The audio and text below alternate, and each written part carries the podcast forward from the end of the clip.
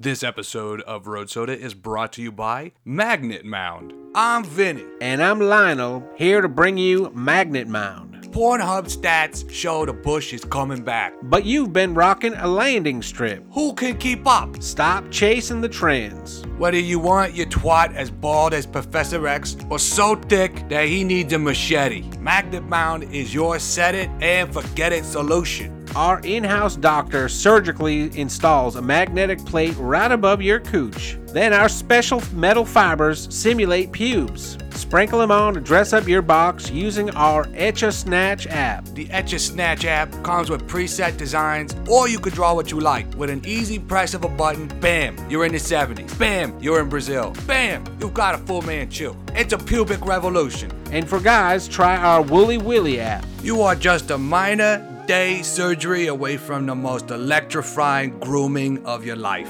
Magnet Mound.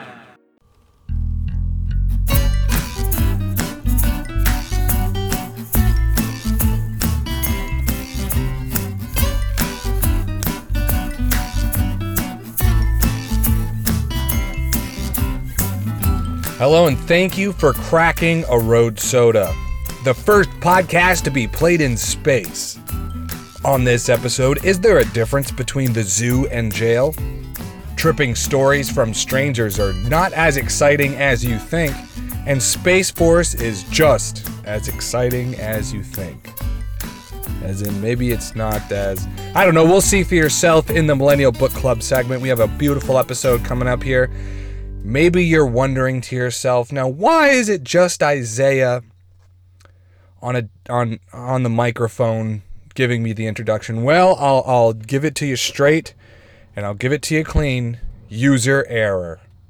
That's all it is. It's um the uh, the intro and the rap segment on this episode have been lost to the wind, and that is all my fault. I take full responsibility and uh, it's due to you know I use a different uh, program when we record with everybody than when we uh, record alone or when we do the commercials or whatnot, and um, that com- that that program functions a little bit differently than the other one that we use, and um, sometimes I I make mistakes. I exported the files as I normally do, uh, but there's an extra step when you're using that program. And and I neglected to do that extra step. And I I take full responsibility for this uh ex- for this thing but you know that's that's as much as I'm willing to to account for.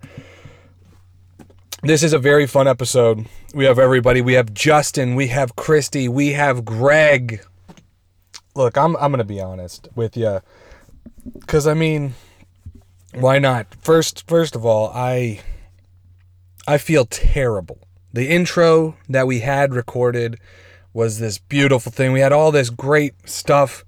We had these calls, and everyone listened to the calls. We had Grant called in, and the can opener called in, and it was just a such a special, wonderful thing. And then it's all it's all just gone, just like that, because I I don't know how to use the editing program or the fucking program. Fucking, I even hate saying the word program. I feel I already feel like I'm like I'm a boomer, like I'm my my my parents. I don't I can use the program. Uh, folks, thank you so much for listening to the show. I want to keep this short and sweet because it's just not as fun when you're just listening to me speak. It's just me. Nobody wants that. Nobody you you need the whole fam damly there. You need everyone hanging out and having a good time. And so uh, we'll we'll we will listen to those phone calls on the beginning and the intro of, of the next episode. And hopefully, with a little due diligence, we will not have this error any longer. Thankfully, the rest of the show is fine. Uh, the the news segment, the Craigslist segment, and our Millennial Book Club segment all great, all perfectly fine. So, without any more of this bullshit, let's move on to the rest of the show. But how about another word from our sponsors? This episode of Road Soda is brought to you by the Urinomics Piss Patch. Swing, batter, batter, batter, batter, swing! Swing, batter! Man, these seats are great! I'm sorry, man. I gotta get up. I, I gotta piss again. Are you alright? It's only the second inning. It's the beer.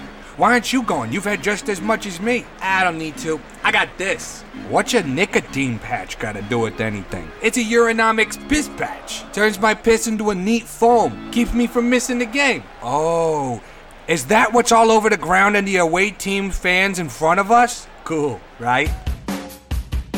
At Urinomics, we have created a patch that turns your annoying pee into a fun foam. A powerful chemical compound targets your loins, humanely altering the molecular structure of your urine. You will still feel the sensation of needing to urinate, and you will still excrete waste. Except now, you can do it from anywhere, even your seat. Good for long drives, sports games, concerts, jury duty, or any time peeing is a concern. Warning, do not let children use piss patches. They make it a condition called the semen struggle. Keep your foam away from eyes. If your foam does make contact with your eyes, do not flush. Foam will turn back into piss. Foam can also be used to clean glass stovetops and detarnish. The Urinomics Piss Patch, a Popco brand.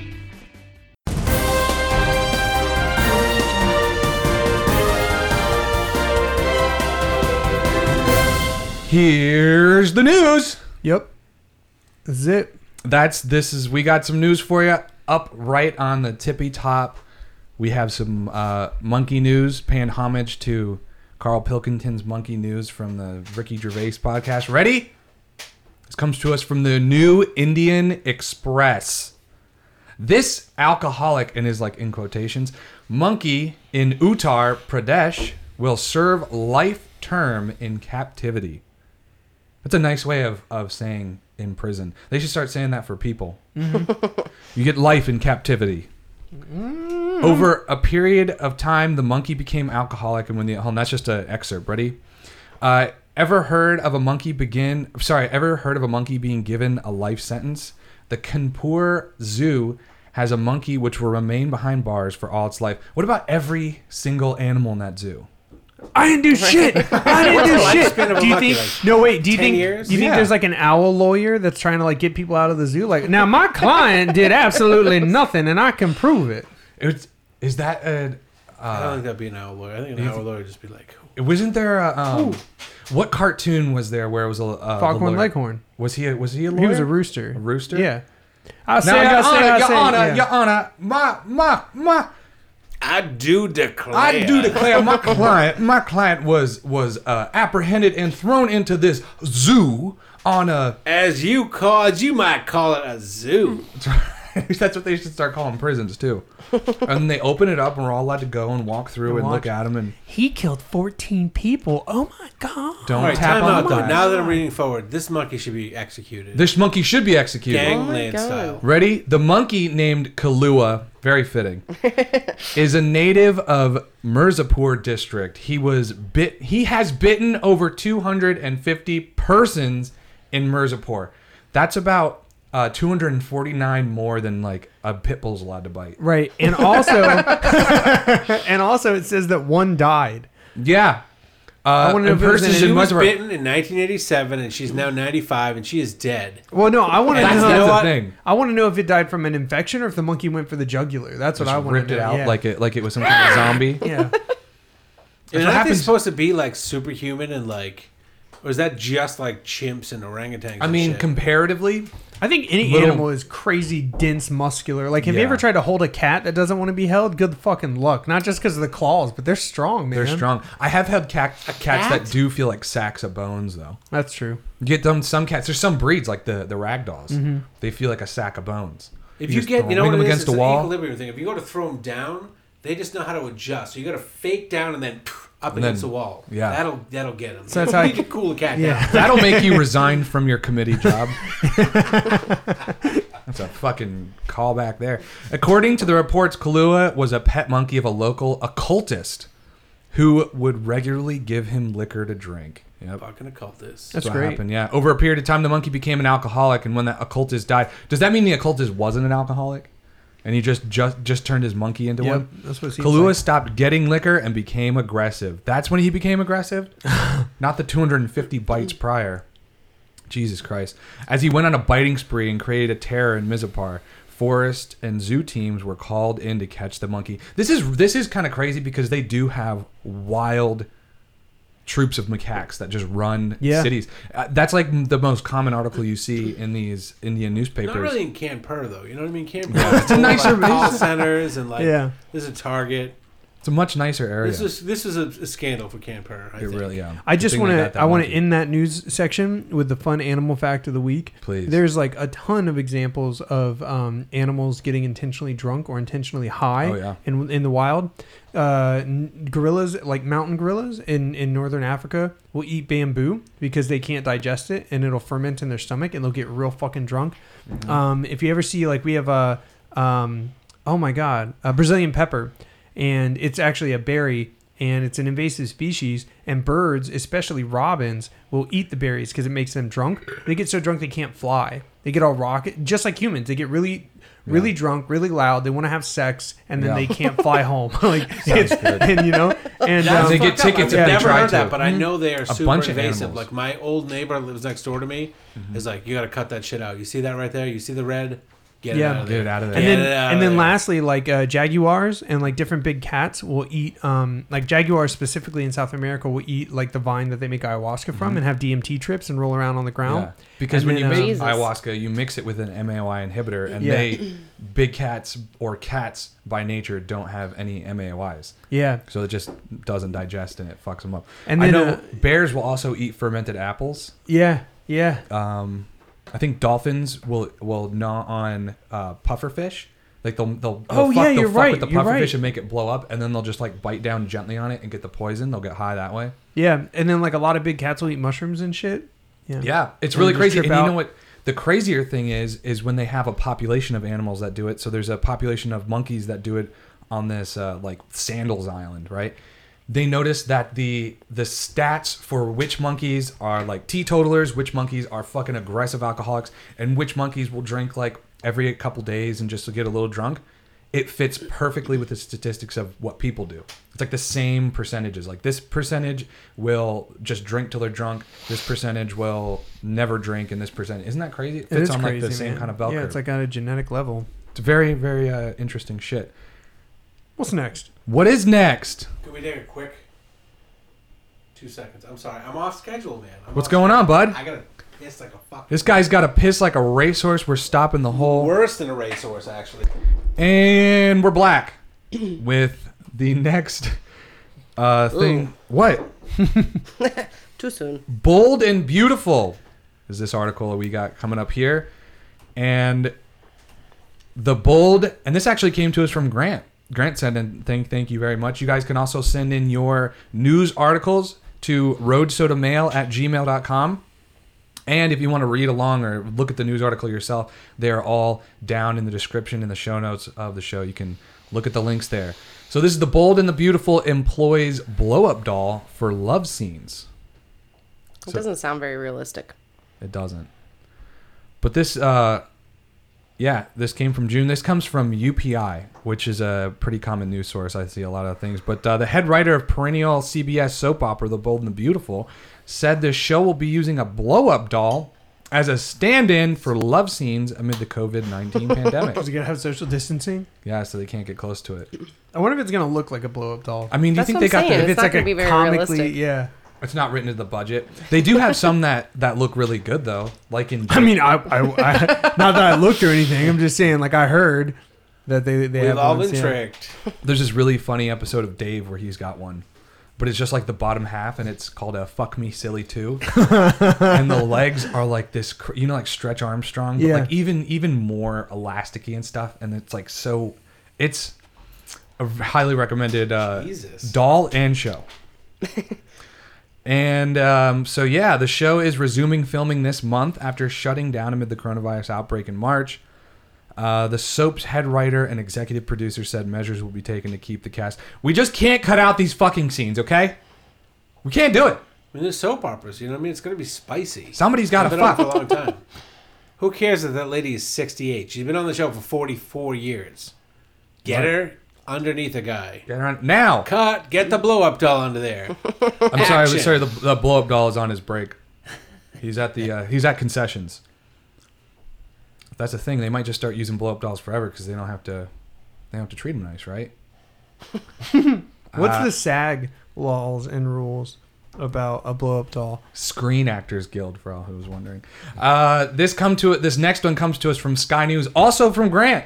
Sent in a good amount of our, our news articles today, and this one says pair hired for man's broom sexual fantasy turn up in bedroom at wrong address with machetes. What the? F- Jesus. I'm sorry. yeah, I know that sounds like a word salad, like somebody was just kind of like picking random words out of a dictionary. Yeah, this is a simulation generator.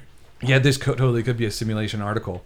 Um, here we go. Let's uh, get into it. Two men snuck into a bedroom with machetes after being hired to carry out a stranger's sexual fantasy of being tied up in his underwear and stroked with a broom, only to discover they had got the wrong This is 24A, man. I think you're looking for 24B. Across the hall. No, no, no, no. I like mop stuff. Mop stuff. That's like And there's another guy going, Where's the machete? You can just hear him yelling from the background. What is the fucking broom for? No. Um, the pair of Sydney. So this happened in Australia. Sydney, Australia, made their apologies and left the startled victim. Oh, so sorry. Oh, so sorry. Sorry. You got machetes. I'm just gonna pull that one the next time I rob a house with machete. Yeah. Sorry, I thought uh, I thought you hired me to come in here and fuck you. Yeah, and actually, look, I don't. uh Hey, I, I know this is weird, but um, I I really have to pee, and I plan on peeing after we killed this guy. Mm-hmm. So, like, can I use your bathroom, or is this is this gonna be awkward? I mean, you might as well. You're gonna pee either way, right? yeah, yeah. I was. I'll probably piss on your car if you say no. Just total confession. We had a little hot sauce. Do you think you got any magazines? That might be a couple minutes. I'm sorry, man. We did see the guy with the broom. We'll get him up here. I also don't believe he just wants to be stroked with a broom. I don't think that's why anybody shows up What do you with a think? It's gonna be a broom. massage, right? It's gonna be a massage. How much do you think it cost?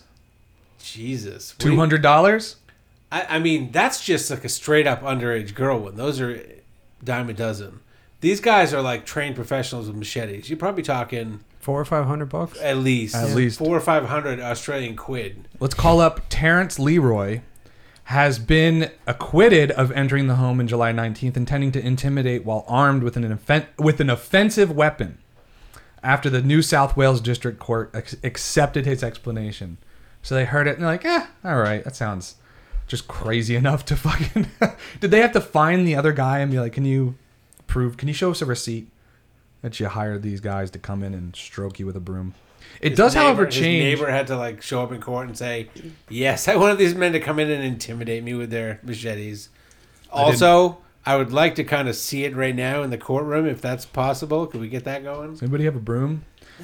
Um, No, it does. machetes. He's the guy that wants some machetes. It does say somewhere in here. It says that they, yeah, according to the court documents, a man living in Western New South Wales near Griffith wanted a broom handle to be rubbed around his underwear. That's such a nice way of saying he wanted There a it broom is. handle shoved up his ass. Well, Stroke. no, no, Have no, you- no, no. Stroke. Here's the thing. I'm gonna say he might have actually wanted that. I actually have uh, That a- same I- fetish? no, no, no. Here- this is this is really interesting. I have a fetish, and it is learning about weird fetishes. Okay, There you go. I love learning about. I, I don't, you know, personally, they don't turn me on, but I love learning about non-sexual fetishes. Like Patrick told me about a fetish. Um, I don't know if it's his or if he just learned about it, where um, women with uh, great asses sit and, and they're like fully clothed and they just sit and pop balloons with their ass. Yeah. Yeah, I've seen And that. people are like, man, this is it. I love weird non-sexual things where it's like, all right, listen, I Yeah. want you to take that hermit crab, and I want you to just like let it walk across my back.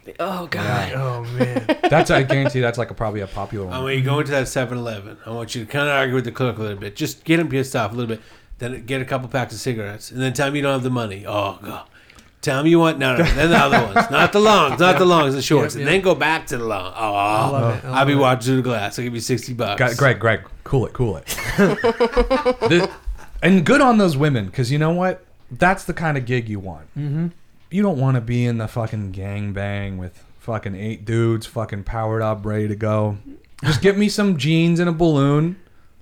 And I want to know, by the way, is that type of work being factored into the women only make 70 cents an hour? Because there's not a guy making the same amount of coin out in that gla- behind the No, glass. it's- yeah, we're Oh, that is definitely a um, Dude, okay, so we need to uh, get that factored in. Thank you very I- much. I just wanna say- Hashtag fetish wages should be included. Thank are you. not equal. So um, I I just want to tell a quick thing. Um, my my I was with two of my friends. I'm not going to say their names, and one of them was uh, uh he's kind of sheltered-ish. He's like kind of came from a, a wealthy family, and Kenny he, Johnson. yeah, I went to Kenny high school with him, Johnson, too. and um, you know he just he doesn't have a lot of like what I you know I'll call like street experience for lack of a better word. And my friend Cody, fuck, There you go. my friend, he was talking about Cody Stevenson. Last name he was talking about Word up, Cody. Where you at? he was talking about this girl that he knows who does like makes tons of money being a cam girl, and he it's so funny He because makes. I, I love that. Only in America.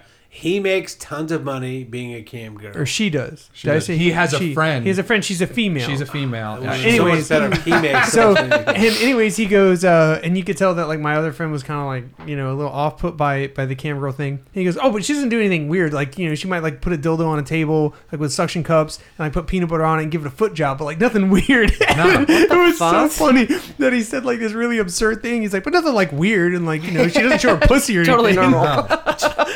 No. Just beating peanut butter. and my other friend was like his face when he said you know Nothing It's weird, just man. great. Just Nothing regular old weird. stuff. foot job peanut butter all right what's next i'm sorry tell you what's next. This this article actually comes to us from a guy named Greg McManus. I, just, I I thought thought, your name- this was a bit. wait much, time this out article. your name isn't mcginnis Oh, no, it's a different guy. Oh, okay. Yeah, it Greg wasn't didn't me. send it. It wasn't. We me. would never send in our own articles, sir. It was another guy that we went to high school with, Cody. Oh, okay. Yeah, yeah, yeah. Greg, McManus. Um, it says asking America's police officers to explain abuse. Wait, this is not what this is. Here it is. It's more towards the bottom, What the actual name of the article? right there. Uh, scroll up. Scroll up. I'm glad you fucking. It's right. Uh, it's it's right there. Um, so basically, it's an article about like This American Life doing like about uh, cop stories, but but that's where the Oh, this. Oh, okay. That's where the actual article. It's is. yeah, old because you're news. you're the only reason I know is because your Yeah. code line was, "Hey, I work here." Yeah, I did say that. Um, this one is man arrested 62 times for trespassing at the site he works at. Oh my Irish bad. guy. You're doing a different one. And that's the one. That was the one I clicked the article here. and, Oh, uh, okay. Yeah, dude. So this is just uh, a link to the This American Life. I don't know where the article is in here. Is it the one about the guy who was arrested for trespassing where he works? Yeah, that's the that's the one, but I don't know where in this art. It's, It's like right an there. It article starts inside. right there. Oh, it does. Yeah, right. that's what I was gonna Most of the actions take place at Quick Stop convenience store. Oh, he already did it. Um, let's see. Did he want to make a Quick Stop part of the? This is not the article. I'm just Yeah. reading. Yeah, Yeah. it is. Oh, trespassing program. Salette said that he was pro police, pro cop, and agreed and signed the F- effect was posted in the parking lot. But soon he says cops started harassing his customers, especially the black ones, when they were doing nothing more than standing in line waiting to make a purchase. Set that aside, our interest in Earl Sampson, a black employee at the store. Here's what happened to him according to this American Life producer, Mickey Meeks, reporting. Uh, can we? Can I have somebody to read this with me? Yeah, I'll be meek. Okay. Can I wait? Can I can I jump a little further down because this is a long article. Okay. Three years into the program, this guy had been arrested 63 times and stopped another 99 times. He works at this fucking convenience Yeah, store. you think around like number fifty-six or fifty-seven, they'd be like, "Oh, you work here." Earl. he's got off to the bat, how he's many gotta do- cops are in the area that they weren't like, we already arrested this guy? He how works many here. fucking cops are there to arrest this fucking guy? He's got to do 64. the Dave Chappelle thing where he shows his asshole. It's like, no, it's me, Earl. I don't think so. And like shows his, oh, it is Earl. Why don't you just show your ass? Why don't you spread your cheeks and lift your sack to begin with? Well, Yeah. well, I think what happened, what the magic ingredient was here, is that Earl, the guy that got arrested all these times, was a little on the slow side. He was a little Forrest Gumpish. yeah, but that that means That doesn't make it okay, but I'm No. saying that's what that's how it happens. Because a lot of people would be like, "Can you just go talk to the fucking guy in the store? I work there." He'd come up with some. If you Yeah, got but it- arrested 63 times in three years, wouldn't you come up with some way to get out of it? He just was like, "Well, Yeah, but how, what about the fucking cops? They're if if he's like Forrest Gump, these cops are like what's eating Gilbert Grape. Like that is ridiculous because every time you fucking take the goddamn guy and and before you arrest him, you're like, here, stand here, and you look up his name in your little com- robo computer. It's gonna show you all the times he's been arrested, and you can read it. Arre- works there. Oh, works there. Works there. maybe it's. I don't know. Maybe they just use that guy to meet a quota. You're like, Yeah. you need one more arrest. Go get Earl. Go get Earl. One of the times after like the '60s, the dude was like, "I'm not gonna let it just happen and, and plead guilty," and he spent 20 days in jail, wow. getting arrested for trespassing. That's what you get for of his working. Fucking job. That's fucking ridiculous. If Then, that's not. then the dude, did you read, read down? The I didn't guy read that this owns the store said, "You know what? All right, maybe you just can't go outside." So How do you get to work? He built an apartment for this guy, like in a little 11 by 11 in the back of the 7-Eleven, and the guy was inside. comma. This did not stop the arrest for this fucking guy. they came in, they busted, we they kicked buried him his door. three feet into the ground. The cops busted in, dug him up, and brought him to fucking jail multiple times. Earl, we know you're in here. Some dudes are just like, you know, they got like a chip. You know, they're gonna get arrested a bunch of times. I don't know. Dude, it doesn't make that doesn't make any sense on so many levels. it That's does so not make fucked sense. in so many fucking ways. And uh, what a great way to end the news on such a ridiculous, outrageous article that shows nothing more than uh, Yeah. Have you guys ever had any like uh like frequent run-ins with the cops like that? Not n- 59, but that's the most. Yeah. so when I used to work, uh, like Patrick and I ran that comic book store I was talking about earlier, Dark Side, and uh, this guy named Brian owned it. Uh, Pat was like the manager. Cops are always in Is this in Sarasota? Yeah. Okay. And so we were like a LAN center. People would pay like Yu-Gi-Oh card games, Is Magic the the Gathering. Fruitville? right over by It is Bobby now, Jones? but it used to be downtown. Okay. And so um, we would do like video game tournaments, and we had a LAN center with like I don't know twenty or thirty uh, gaming PCs, so you could come and like play games that your get your you know, computer at home couldn't run, and uh, had comics and stuff. And we'd be open till two in the morning on Friday and Saturday. And um, I probably wouldn't leave till three. And a lot of times, what Patrick and I would do, we would drive from there to go to Perkins because at Perkins, when you order coffee, they leave the pot, and we would just have coffee till like six a.m. and then go sleep because we'd have to open at noon, you know. And uh, all the time, in between the comic book shop and Perkins, I would get stopped, and uh, the cops would be like, you know, what are you doing driving around? They would always have something dumb, like I didn't use my turn signal, or like you know, Yeah. it was like really dumb stuff. And uh, I would be honest, I'd be like, I'm leaving work. And like, yeah, where do you work where you're leaving at 2 a.m.? I was like, at a comic book store. They're like, a comic book store is open. and, and like, it took me- Clearly, you don't read comics, Yeah. officer. but it, no. took, it took me a while to Nerd. realize that, uh, like, even if, if I told the truth, it wouldn't it wouldn't put me in a better situation. You know, like what do you think it was? The part of town that you're in? That's not that it's the bad. time of night, the part. Yeah, of I think it's the time They of night. pull everyone over from 2 a.m. on. Can Well, I think that there's so few people I mean, on not the New roads York that they see but- somebody and they're bored, they just would pull me over. It happened a lot. Yeah. Also, Yeah. what kind of car were you driving? Ford Focus. Well, now was that the time that you were wearing Drug dealer blackface? machine. Like Uh, regularly? Oh my god. he had this weird Blackface. stint. He had this weird Yeah. stint where it's just a Yeah. thing. All right, I guess I'll drive the Focus tonight. That's right. That's right. Imagine that's kind of like you know if you're in like the ju- you're you're a, you're a juggalo or juggalette and you get this bright idea to do a reverse reverse paint. If you're a juggalo, what's the reverse mostly paint black version? with it's all 'cause white. it's all because they have all the white face and then they have the black outline for the mouth and the Yeah. eyes. What if one guy was like, I think it's gonna be really cool to do it reverse. I'm an ironic juggalo. You don't understand. no, you're doing blackface. That's really offensive. and that's the news.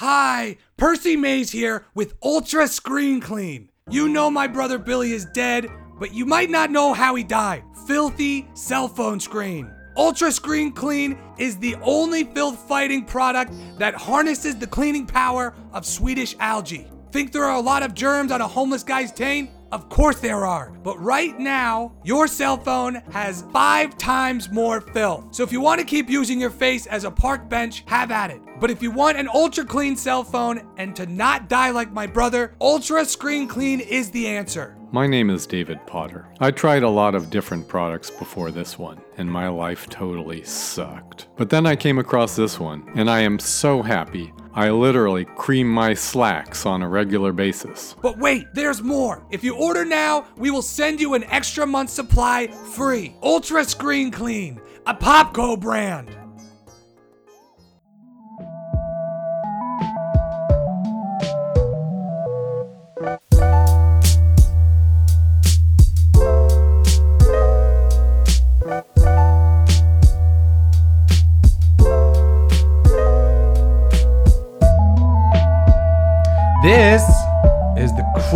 This chronic. We got that dope song. You know what I love? That's right. Is that at the beginning of the last one, you're like, I, guys, next time I'm gonna have this really cool thing, this really cool beat. Well, you finished it before the episode came out, so it was at the beginning of that episode. So we heard Yeah. it before Yeah. you mentioned it. Yeah. Well, and what's nice. also funny is that um, I actually didn't finish it. That was like a, a version draft, one. I- I- I was like, it was a it." rough draft for feedback, and uh, and I was Ship probably going to do some other stuff. And then Isaiah's like, and it's in there. I was like, all right, well, that's what it is now. That's fine. Hey man, if uh, you do anything else, I'll just No way. Now it's it like out. it's in there. now it's in there. It's now in it's a there. part That's of just the, what it is. Now it's a part of the pantheon. So what happened this at the last episode? We talked a little bit about maybe posting some prompts that have to do with the episode a little bit, right? And um, so I did post the psychedelic one because that was the last episode. It was a great episode. So I want to get some psychedelic uh, stories. And then I posted, and that that posting reads, "What is your psychedelic story? Do you have a wild and interesting story about taking psychedelics? The crazier the story, the better anything goes." Right? Um, and then because today's NBC is Space Force, I went the UFO route. Yeah. Good And so- call. P.S. Isaiah always goes the fucking UFO route. Hey, whoa, whoa, whoa, whoa, whoa! Look, look, man. Always. No, the uh, and that one, the first one, the psychedelics one. Does anyone want anybody want to take a guess where I posted it? Uh, San Francisco. That New probably, Mexico. That's the only thing that's probably better than where I posted. Where'd it. you post it? Denver, Colorado. Denver. That's good. that makes sense. Because Denver, uh, psilocybin's legal in Denver. Crazy, right? I didn't Um, know that. Yeah, people are like growing their own shrooms and shit there, and it's totally coolio. Uh, and then uh, we did another one, and it's a near-death experience or UFO because we were talked a little bit about near-death experiences. I just want to see what we can get. And it says, "What is your story? Do you have a wild and true story about near-death about a near-death experience or UFOs and aliens? The crazier story, the better. Anything goes." So that's it. And that one was posted. Anybody want to take a guess? New Mexico. New Mexico. Good guess, but I did it in Phoenix. Okay. I looked up the Southern like New Mexico. basically. Western New Mexico. Yeah. Uh, I looked up the um, it was like the top ten places with UFO sightings, and then I just which one had like a big city. It was like number two or something like that. It wasn't number one. So everyone has some kind of article similar to that. We had some pretty dang interesting stuff. Um, let me see here. Right out of the gate, there was somebody that said, "What's your psychedelic story?" And all they sent in was, "I hallucinated a few times on alcohol and cocaine, a few times." I don't think that's how that works. Yeah. Acid and shrooms and mescaline have been pretty mellow in comparison. What are you Interesting. talking about? Right? Yeah, what kind of cocaine are you doing, bud? I don't think that was cocaine, buddy. or you went so hard on the cocaine and alcohol that nobody even knows how to get there. No, nobody hears. All of us combine our I'm just gonna go out and Maybe say he's that already like had a mental disorder and he's just taking cocaine and that's And cocaine's like the number one thing. you hallucinogens were. I mean, who was the lead singer of Motorhead? I guess what I'm trying to yeah. So I guess what I'm trying to say is like guys like that who did a lot of cocaine and drank like straight up two bottles of Jack in an evening, uh, and they're not talking about hallucinations. I don't believe this person. Yeah, I feel the same way. Do you think this guy's got something going on? Lemmy on? wasn't talking about hallucinations because he was hallucinating all the time. So you don't talk about him in there, in midst. Like, why are you talking? Ace of spades. You're a goat. Why are you talking to me? Yeah, so this guy, I guess, acid and shrooms and mescaline kind of mellowed this dude out. But uh, yeah, so um, Give Ju- me some mescaline stat. I'm really fucked up. I I'm need all to, fucked up on this balance cocaine. out. So, uh, Justin, did you did I send you a psychedelic story? I think Um, that one's a psychedelic story. No, this one is not. Um, Is that the font that you selected on your phone, or is that think from it's- this email? I think it might be from the email. It's all purpley. Is that one psychedelics? No, neither of mine are psychedelic. Oh, well, let's just uh, pick one. I think you had the one up. We'll just go. Yeah. And this one is a UFO you won. Uh, no, neither of mine have to do with UFO. What the Really? fuck, What the Isaiah? I mu- they must Why have the fuck are you trying to insert UFOs? Look, I got one of all three. I'm gonna be completely honest. I did this. I, I went through and I read them all, but I organized on the fly when we first got here into Studio Soda. That is my fault. These must have been people emailing in from the other ones. It was like tell your story. And Wait, I got a That's what question. these are, I yeah. got a question. Visually, this is not going to play on the podcast, but is that like a extra battery case, or is it just like a? It's a wallet. It's just a wallet. It's no a extra wallet. battery. Check that I out. like Look, it. my concealed carry. I look like a, a serial killer from the seventies. I didn't even know they gave you like a photo concealed carry card. That's well, cool. yeah, I want to see. It should be a photo. Oh. What's up, what's up? carry up Oh no, but really. Yeah. it's not like one of those things where someone's like, "Hey, this is what I look like in my ID," and I'm like, "No, you look great." Like, no, I look like a serial killer Yeah, from the it's fucking seventies. I'm wearing my flamingo shirt. If you notice. Just like a killer it from the even better. '70s. Will. Yep. Uh, Check that out. That's Come why she. on, That's why your wife doesn't like mustaches, man. Yeah, I did. I did have a mustache for that particular picture. It was important. That's why your wife doesn't like mustaches. Uh, all right. Oh, you must have not been here. We I were, uh, missed that. check I was that the out. bass I player in a band yeah. called Pray Thing from 2002 to 2004. The band featured Rust Epique on guitar and vocals. That's why I sent this to you, just He in was- case you had any idea what the guy was talking about as far I'm as. sorry, I don't know. He says he Rust was known Epique. already from being a founding member of a band Crazy Town. I don't know a band called Crazy Town. Crazy town. We were signed They were to. a one hit wonder from the 90s. Were they really? Yeah. What song? Uh, the butterfly. Butterfly. That was them. Shut right. up. Yeah, yeah. Yeah, but to the- Rust Sugar, honey. Sugar, baby. Yeah, Wow. we were signed to V2 Records, Virgin, and everything was getting pretty exciting with exposure in Rolling Stone and a song on the radio climbing the charts. Russ passed away suddenly of a heart attack. This was tragic for all of us in many different ways. I'd like to tell your podcast audience this story because I promised his family that I'd try to promote his music every chance I get. and also, I'm in Palm Springs and need gas money to get back to LA. So There it is. It's There it so is, funny. yeah. Like I promised his family, and also, bro, I'm fucking Need some stuck. gas money. Or if you can send me a 12 pack, whatever. I mean, I think he'd be better off just standing at that gas station and yelling about this guy's story. Yeah. You know, I think he'd get reach a wider audience. Yeah. And I Huh? told his family, "Get the fuck out of here, Earl." I want a little. I want a little extra for guessing, for picking the fucking. That was the song. I thought, I, you know, yeah, what's that so was funny. pretty good. I'm surprised. When you said when you said uh, one hit wonder, it clicked. I was like, oh, butterfly. Like it just, yeah. there was a there was a show called Lazy Town that my kids watched when they Yeah. were little. It was like a not Nickelodeon, but it was like It was Nick Jr. It was a it was, Was like it? Disney Yeah, Junior yeah. or something. It was fucking creepy, right? There was like a couple of actual humans in the show, but mostly it was like these. It was like puppets. It yeah. was really strange. But the yeah. two people that were in it wore like these skin tight clothes. It was a good guy and a bad guy.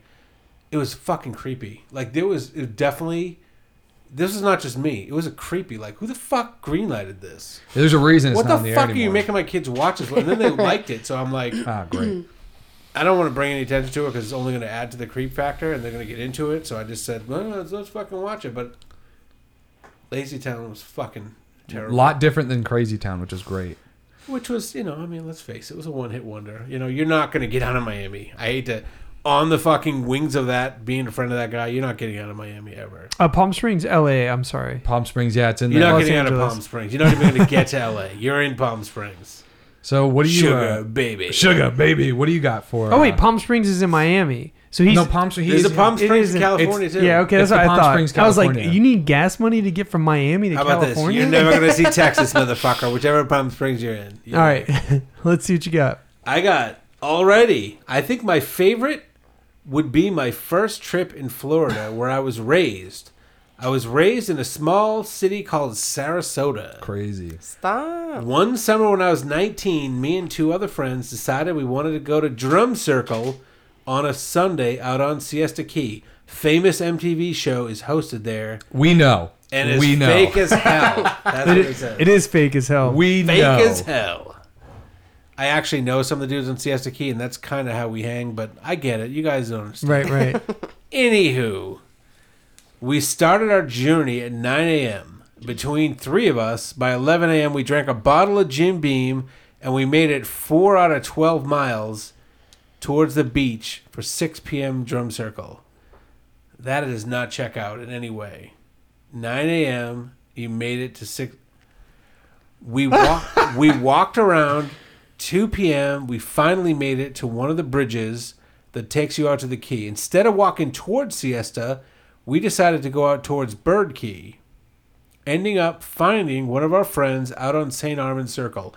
He happened to have shrooms, and eventually talked him into joining our drum circle adventure.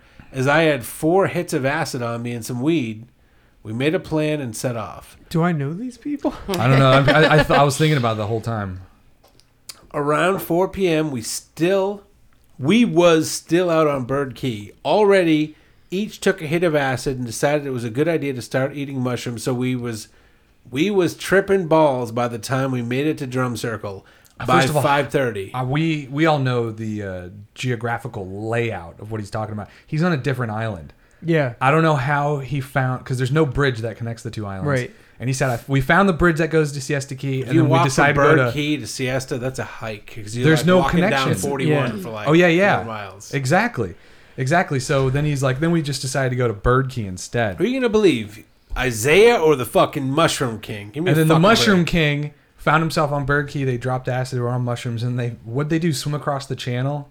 Between the sun from the Florida heat all day, drunk as shit on Jim Beam, and now starting to trip beyond balls, we are now lost and tripped the fuck out in one of the richest keys slash beaches in Florida, and probably the last place you want to be with how fucked up we was.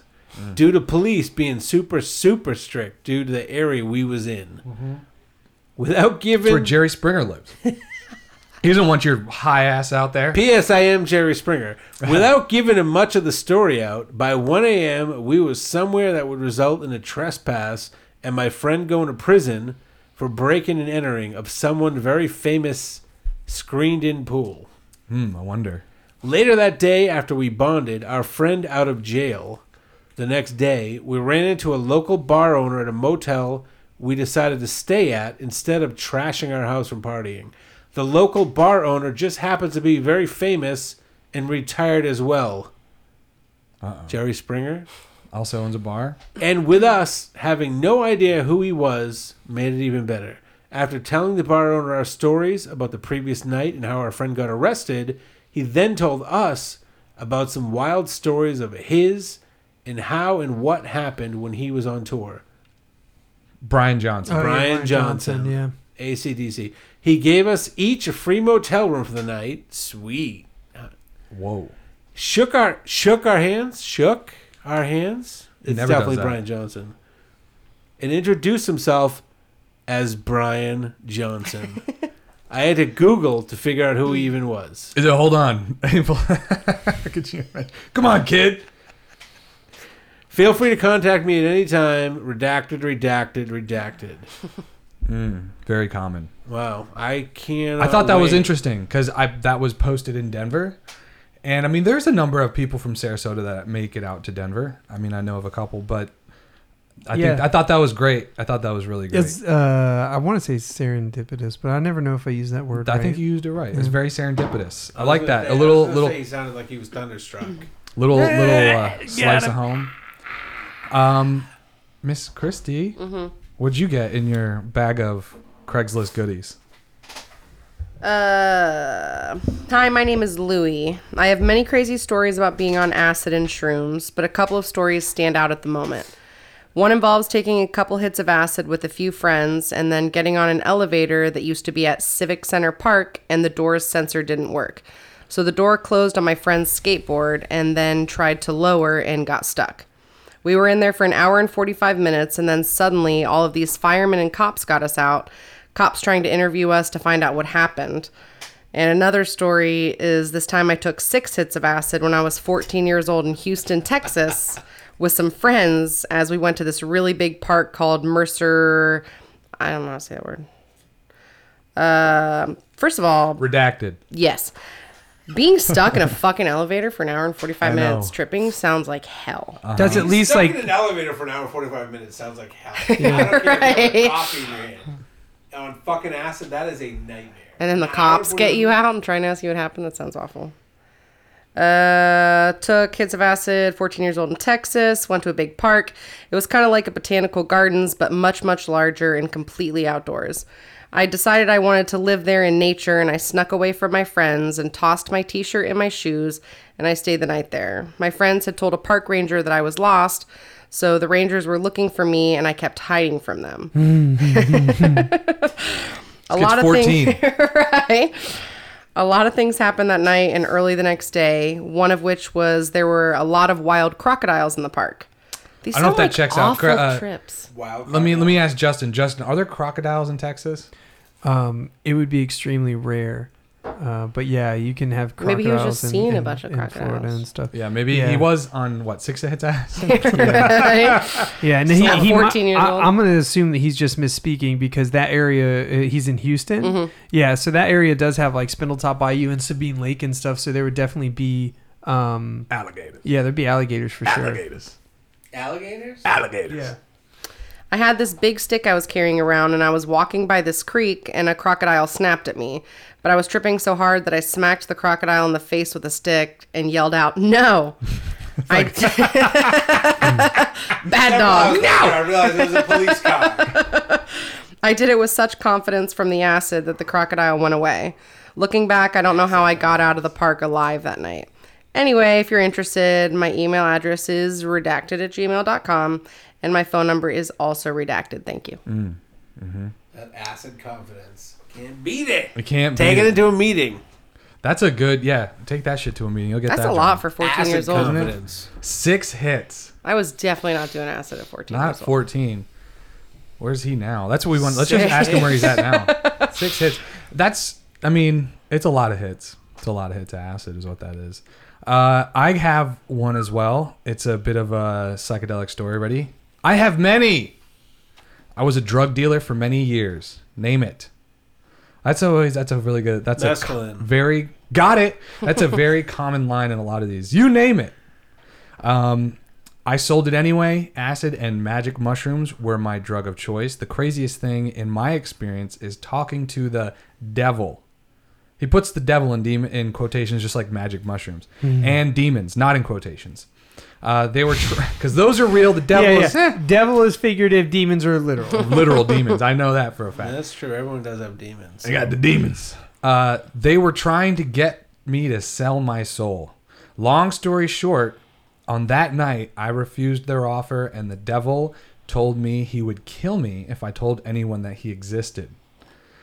Uh, that same night, some rival gang members did a drive-by on my home. Jesus. He's in a gang? That's I mean, he was a does it? drug dealer.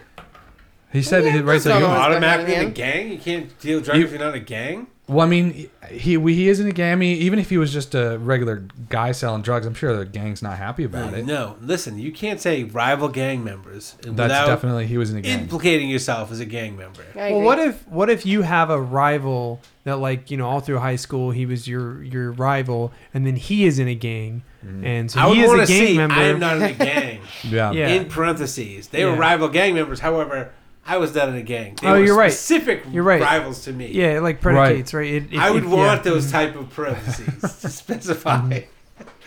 So uh, let's see. Um, so the rival gang members did a drive-by on my home. The craziest thing is some of my gang member friends, so definitely in a gang, yeah, were devil again in quotations worshippers, and they called upon Lucifer to come, and they would let demons enter their body. like He's holding up a finger in the whole motion.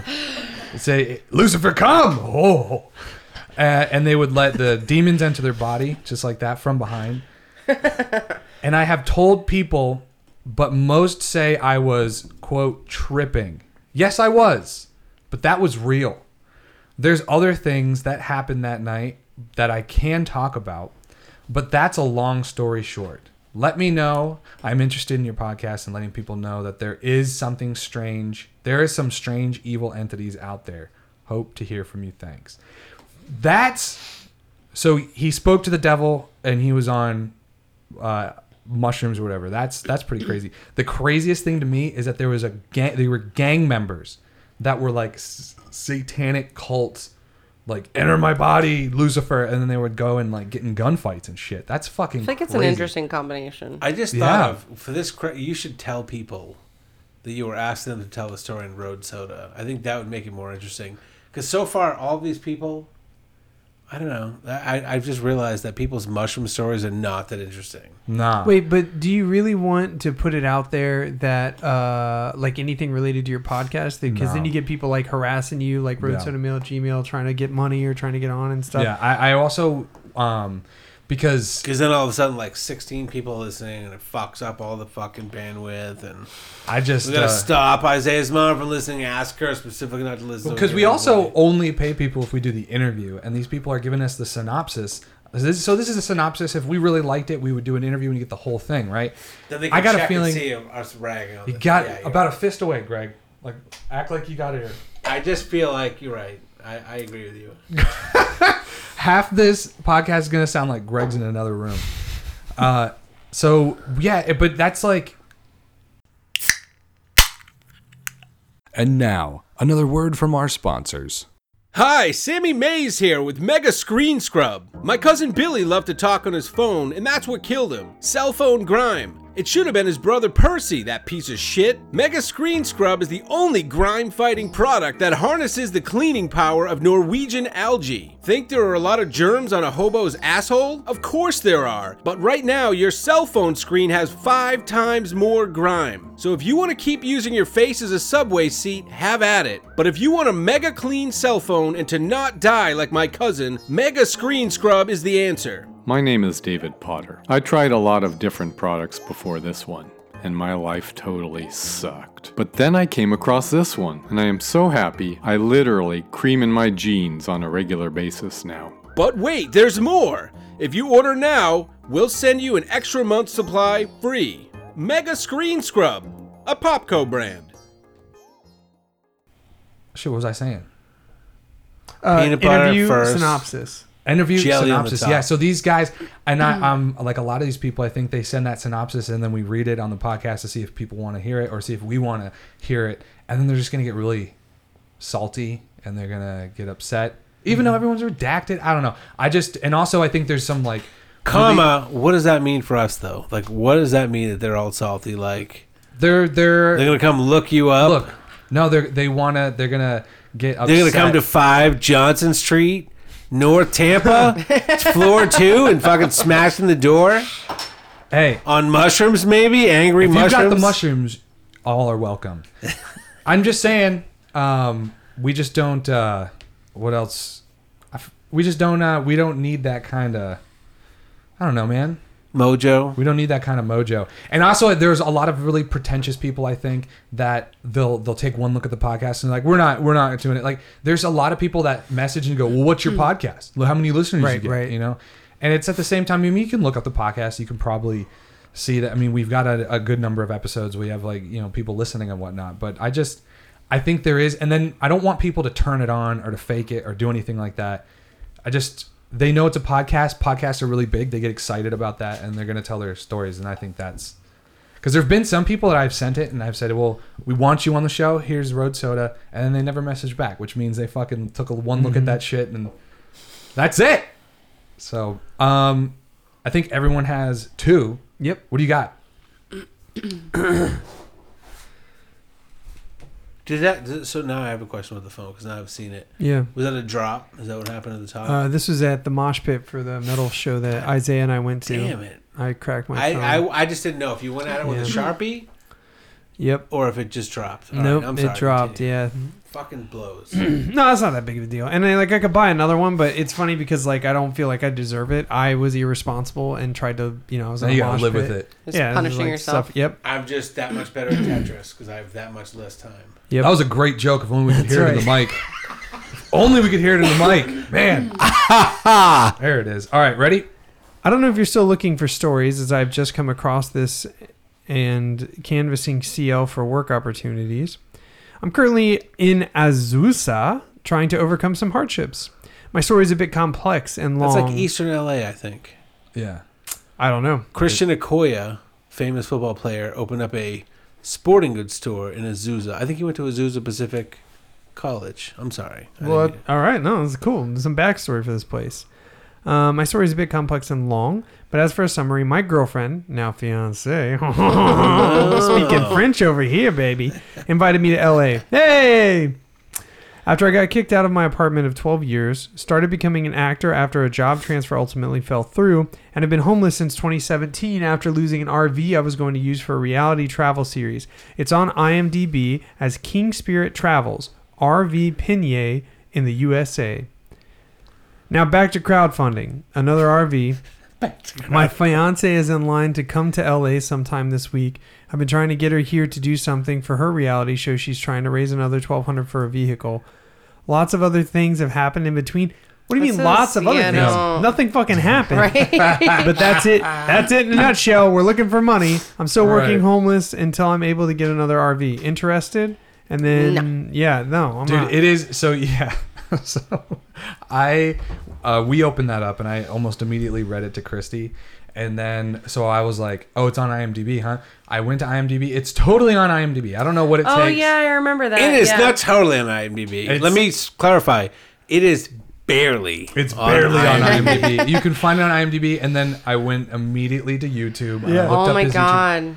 prolific It is a was good a word rabbit for hole. Oh, it was a rabbit hole for sure and prolific is he a cool dude? he's a cool guy It's like so awful you can't stop watching. Taking an RV adventure with a Filipino millennial, Ivy Bagenta, who has never seen America and its citizens slash landmarks. It begins in the Los Angeles area after visiting a special friend, who I think is this dude in Arizona, right Cameron Farmer, oh played by. redacted redacted so if you They're on IMDb. They're They're on IMDb. It's pretty open. I mean, Jesus honestly, Christ. I, I will put this guy's YouTube channel, Mm. and you can go through and you can watch uh, some King Spirit. It's uh, the he is guy- the King Spirit. That's the only reason He I is said the- his name. He is the King Spirit. So basically, his fiance, the guy's fifty. I think it said it in the email, right? He's Um, I don't remember. he's yeah he's fifty years old, and he's got these fiance uh, fiance that's I think like Thai or something. Doesn't he have like sister wives too? Yeah, that's that's the That's him. That's him. Oh man, yeah.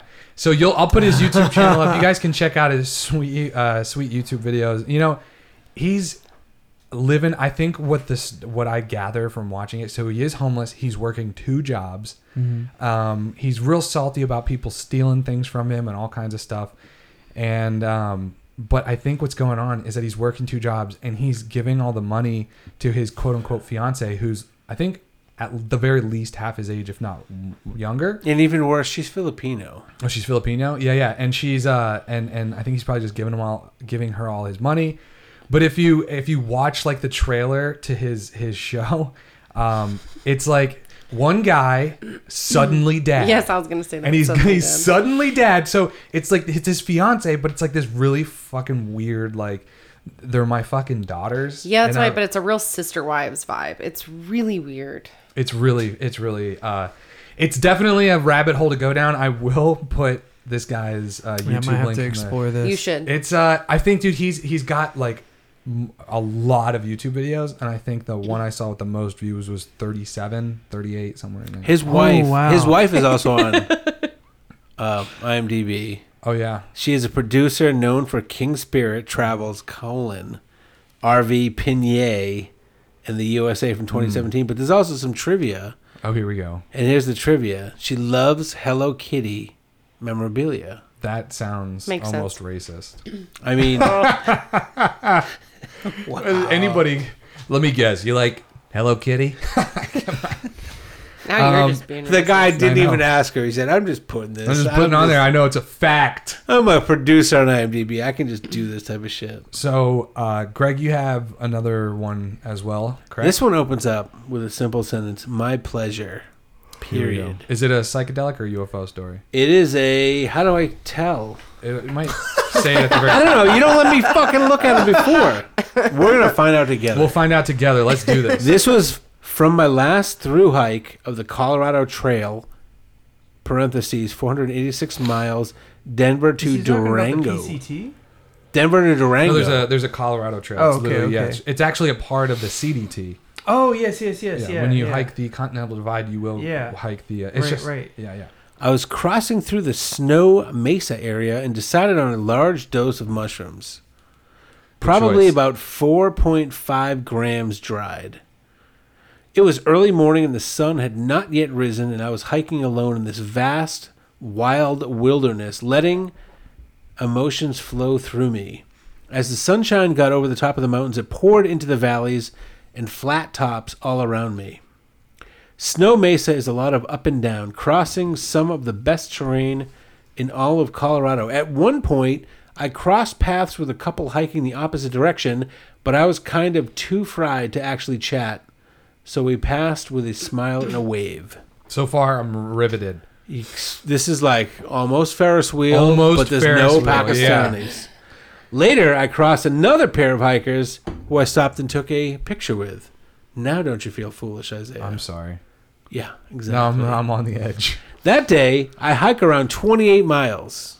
It's a pretty good Seems day. all like a pretty. It's a pretty good day, but in that area, in in those mountains, it's not. It's easier to go longer distances because it's very gradual ups and very gradual downs. 28 miles on the East Coast is nuts.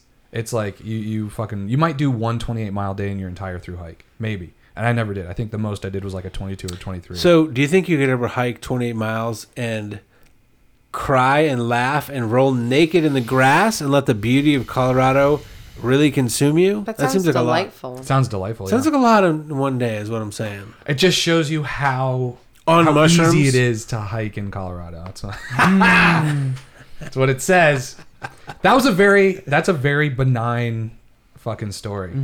That's exactly what Greg was saying. I There's a lot of also, these- it's not done yet. oh, I'm sorry. Please. premature being cutting off. I also would like to tell you about an experience I had with a Pa- Pakistani boy on a Ferris wheel. Uh oh. It was magical and one of my most profound experiences to date. You may have gotten an email from me last week. I think the universe is imploding. I There's no way. Magical. I want to see the text. I want to see the text. Dude, there was a there Magical. was somebody that did that uh, on this show where we were posting them in Sarasota, and every time we posted, he was like, "I've got a crazy story where my blood type has changed." Completely. oh yeah, yeah. I remember yeah, that. it was really crazy. And uh, is that a thing? yeah, we the first time he ever uh, emailed us, you were here. It was it was just before we got the um, uh, summer XXX. He emailed when I put it out. Then he emailed. He's I got a crazy story. My blood type changed completely from some. He had a crazy blood transfusion for a really rare form of cancer, but Yeah. it changed his blood type entirely, which is like it is they got crazy. so many transfusions. Uh, I think it was just like one that they had to do. It was like some one really wild thing that they had to do. It was like some yeah some kind of blood. That can't be good. for I mean, he's uh, it's good For for, him, blood but he's type not he's not dead. yeah, to get that much changed blood It's a lot of blood. In your body. No, I don't. Vampires do. we're They'll not be all right. talking 10 10 W30 to 10 W40 for the winter. Nah, I mean, your dick is never That- getting hard again. Is what we're talking about. If that's I mean, well, the guy's alive. or and- it is never gonna unstonify. I don't know what's worse. I, I don't know what's worse. Uh, Christy, What do you want? What's let's your ask Christy what's worse. Christy, what is worse? she definitely knows. always soft or always hard, Christy? What's worse? Yeah. Now look, Everybody I can't knows get that hard, answer. but I can come. Do you remember that? Uh, um, Right. what's it? Uh, Tim and What? Eric. Yeah. It was a Tim and Eric, like Tim and Eric, that weird sketch show. There was one line that my friend Gabe always reminds me, and it's when he goes, "Now look, I can't get hard, but I can come." And But it's I just like always such a, come. it's such a weird thing to say. Would you rather be hard always Right. and never be able to come, or Right. you can't get hard but you can come? I Yeah. mean, I'm I'm a lady, so I would probably choose You the- choose the rock the hard come cock. one because you're, 'cause you're kind and you're nice. I think the answer to that question says I am a female or I am a male. right, right. Uh, what do you want? What is your story or UFO? Oh, let's do the UFO one. UFO. Finally, All right. that fits in with the space force. Me and my three cousins had built a platform off the ground so the snakes wouldn't crawl in our sleeping bags. Good It- decision. It was about nine at night when, in the distance, we seen four or five lights miles away shoot darting across the skies, and it'll flashable. What the fuck? And it'll flashable moment. One of those lights shot right over the top of us, approximately 20 feet above us, and shine the light down on us, and then, just like it appeared, it disappeared. There was a light that we could feel heat from. If you want more info, let me know. Thanks. Yeah, that was um, pretty interesting. No I'd Ferris like to wheel hear her, Did you but, miss yeah. the Ferris wheel part? Can you I- reread that? I think there was something about a a wheel. That is, I would I would kind of like to talk to those people because I guarantee it wasn't just a flash. So I think it's it it says something like it was like nine at night when they saw it. I guarantee Yeah. when the thing it was like what they talked about was probably three minutes. And if I would if you would ask, well, what time was it after they left? They'd be like, oh, it was like four in the morning the next day. Yeah, It's always how it is. yeah. Ah, it's always how it is. I bet they had some kind of weird sunburns too. From Yep. Yep. That's the abduction story, right? That is. Couldn't sit down I down want for an two abduction days. story. That wasn't very exciting. Well, that's the thing. A lot of these people, it's blocked out. The memories are screened, so that's what they experience. That's what they they explain as their experience. But what really happened, well, you know, I'd go on Pornhub or something. you know, I a lot of my a lot of my sleep paralysis that I you know so I actually it's so weird I bring this up. I had it last week for the first time in like probably all year. I don't really get it as often as I get older, but I used to have it a lot when I was younger. And there like one of my reoccurring sleep paralysis things was like an alien abduction, and it was so real. Dude, I would love that. Sleep paralysis fucking blows, but I feel Yeah. like if I had an alien abduction one, that would be it was cool. weird. It would always be like uh, I would wake up to the sound. At the time, I, I lived in a uh, small, uh, kind of like studio apartment, and uh, I would wake up to the sound of the TV, like, Mm-hmm. and then like I'd look over at the clock to see what time it was because it's back when I actually had an alarm clock, you know, not my phone, and uh, the numbers would be all jagged. Distorted? Yeah. Yeah. and then. Uh, I would able be able to when I say look, I'd be able to move my eyes. Obviously, I can't move my body, and uh, then the door would like open in a super unnatural way. Like the handle wouldn't move. You know, it would it you know like the I don't know, it just opened in an unnatural way, and then it was like really foggy, and like these two feet like and figures. then Michael Jackson comes in. Yeah, yeah. and then these two figures would walk in. What kind of figures? Um, it's hard to explain. Like they they like looked dark just entities as or- ambiguous as it possibly could be, like vaguely human shaped. Uh, Cuban black sounds silhou- like Cubans. yeah, vaguely human shaped uh, black figures in uh, shrouded in mist, and then they would like get closer, and they became taller as they got over me, and then But you usually knew they were like aliens and not like I- demons or yeah negative. somehow like I just knew they were Yeah. aliens, and uh, By their um, cocks. Yep. And then I, you know, as usual, when you have sleep paralysis, one of the things you're trying to do is scream for help, and usually that scream jostles you awake. And so I always like do that, and I, I, you know, I scream, I jostle myself awake, and then you're like, how long was I here? You know, you like look at your body because it's like What's it's- real, what's not, Yeah, and so you're like, do, do I have a mark? Did the, you know, was I abducted? Mm-hmm. I don't think I was. You know, I think it was just sleep paralysis, but it's a it's a jarring experience. Dude, experience. the does, screams fits in never with- wake me up. It's like you always try and scream, nothing comes out, nothing comes out. People are around you, and like, and then you finally shoot up, and you're like, and then you try and scream, and even then nothing comes out when you're awake. Yeah, That for me- sucks. For me, I Yeah. think call that like the Stephen Hawking yeah, effect. Yeah, it's rough, but You guys have all had Imagine this? living your life like Have that. you guys all had this? Oh Yeah. yeah, Yeah. intensely. Sleep paralysis. Yeah. Pretty rough. It's the worst. It's the worst. I've sometimes had that thing. It's not quite as intense, but like where I'm laying down and then I just like No, Oh, Isaiah yeah. gets lose my balance. You know what I mean? frequently. Like I feel like I was like falling off. That's something. just that's just being drunk. you know what's really funny I, about I going do sometimes drunk? get it standing up. I gotta too. tell you guys this, just since we're on this little tangent, I had never even heard of sleep paralysis until I was about 19. And Isaiah, I used to go to the library every Sunday and check out a book and read it. And I was reading a book about sleep, and Isaiah asked me if it talked about sleep paralysis. And never heard of it, never had it, or at least to my knowledge. Um, I asked my mom about it recently. She said I did used to have nightmares, but anyways, the point is, is that um, after Isaiah told me about it, I started getting it. I feel like that's the story that he said something similar, where somebody told you about an experience, and then Yeah. it started happening to you. Which And so- But but but, I was actively trying to make it happen as well. now it happens all the time. But now and now it won't stop. But my friend Cody that I worked with, he uh Cody Stevenson, Cody Stevenson. Tampa. um I uh I told him about it. He had never heard of it, never had it. Two weeks later he had his first episode and he still happens to him this day. I'm convinced that it is like something happening. It's, Yeah. It's it's like the game. Yeah. you're, not- you're only playing. You motherfucker! Son of a bitch! Ten year win streak. Ten year win streak. ah, you heard it here. It's yeah, it's, it's kind of like that. You know, you don't know it's happening or it doesn't happen until it's like been brought up or something. That's- right, and maybe I have had that experience before, but but um, Didn't know what it because, was, and because I or- wasn't aware of it, maybe it Yeah. wasn't as intense. But now that there's a name to it and a Mhm. context to it, it's like oh shit. yeah, yeah, it's pretty. Uh, it's pretty. It's the worst stuff. feeling ever. Yeah. It really is. Uh, we have one one more. It's a small one. I don't remember exactly what it says. I still Uh, have one more. Oh wait, so let's do. I'll do this one, and then we'll go back to Miss Chrissy. Uh, it says, "My name is redacted for the sake of the." No, my name is Aaron. for the sake of the story, I have and have many, but I have and I have many, but this one happened two days before Christmas at a commune in Missouri with a bank robber, a supposed missing person. Wait, which prompt is this? Uh, psychedelics. Okay. Uh, yeah. Uh, it happened two days before Christmas at a commune in Missouri with a bank robber, a supposed missing person, and three friends using mushrooms was something that sent all sent they all through the craziest experience. Please email me. What do you guys think, huh? Email? Yeah, I'm with Christy. Next. Farts. Next. Even if it's bullshit, I feel like it might be entertaining. It probably is with the bank robber. Yeah. I got a cool bank robber story. Yeah. What about what we got one more and this is the uh, last of the Craigslist Just a chronics. what is your story? Oh, here we go. Oh, you sent me this one. This one's weird. Only because. Just start reading it. Okay. Hi, I saw your ad online. My name is Christy. Spelled exactly like my name, which is not a very common way to spell it. Lame.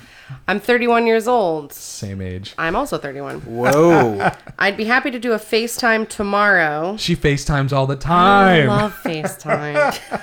or regular call, as the story is too much to type. Basically, my mom died from a murder when I was nine. Almost combines two of her stories. Almost.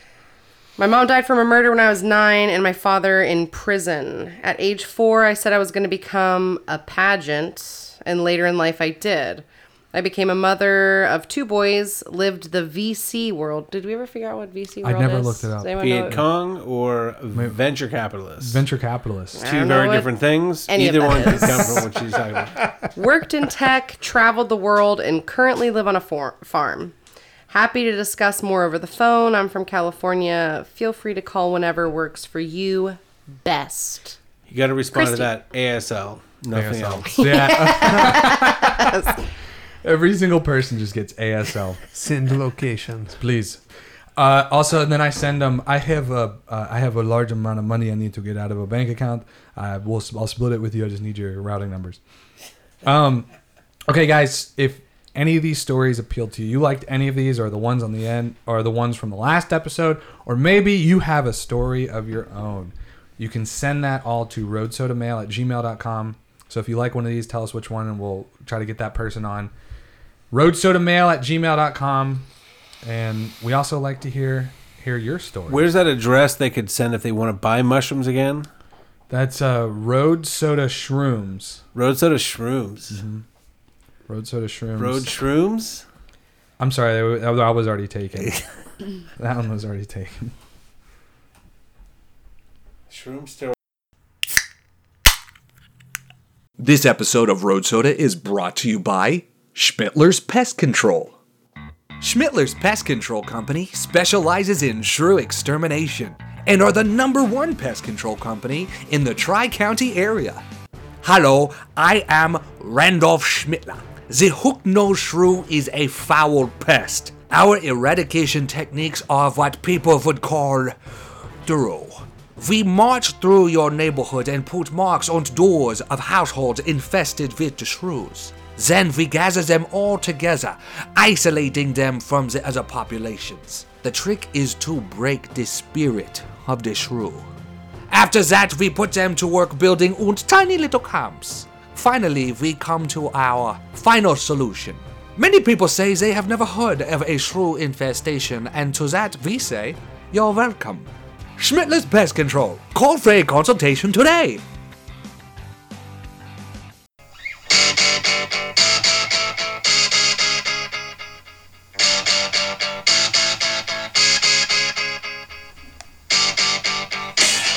Millennial Book Club. Millennial Book Club. Mammalian Broom Caterers. I hear if you pay them about $450, they can show up to your house with a broom or a machete, whatever you want, and they'll cater to any mammals' sexual needs in the premises. Come on down to M- Mammalian Broom Caters. We got brooms and we use them on mammals. If you got reptiles, get the fuck out of here. We don't want any Get the fuck reptiles. outta here. That's weird shit with reptiles. Also, if you wear an underwear, we'll rub it around the underwear. We'll put it under your nose. And our prices will not be beat. And if they are, tell us who beat them, and we'll we'll kill We'll them. beat 'em. We'll beat them. And we'll for- beat them. They need to learn their place because we're mammalian. And now coming to our Inglewood location, Parrotalian. If you got a parrot, we'll rub brooms on it. There you go. It said to stroke it with a broom. Stroke it. Stroke. The Parrots like to be rubbed. Shows No, there's a food shows what you fuck She's with. a new hire. She's a new hire. We don't. We gotta Get her out of here. get her out of here. And this is the Millennial Book Club segment where we're just fucking watching Netflix originals. We choose a Netflix original only, and then uh, you guys watch it. We all watch it, and then we talk about it. So this week was Space Force, and um, we had somebody write in, and they said, uh, I guess they must have listened to last week's episode because they said Space Horse. I couldn't find Space Horse on Netflix. I watched BoJack Horseman, but there was no space travel. What I was what I was able to do was go to the dollar store and buy some horse figurines and put them on put them in front of the, the TV while I watched Spaceballs. It sucked. Regretfully yours, Rafael dos San, Santorino. Rafael sounds like a great guy. Rafaelio, like him. Rafaelio, I'm sorry. Rafaelio dos Oh, Santorino. You ready to that right? So that Joao. Joel. This guy, I mean, if you had to, s- if you had Why to does he say what's- regretfully yours? He hates himself. I'm sorry, I'm talking to you.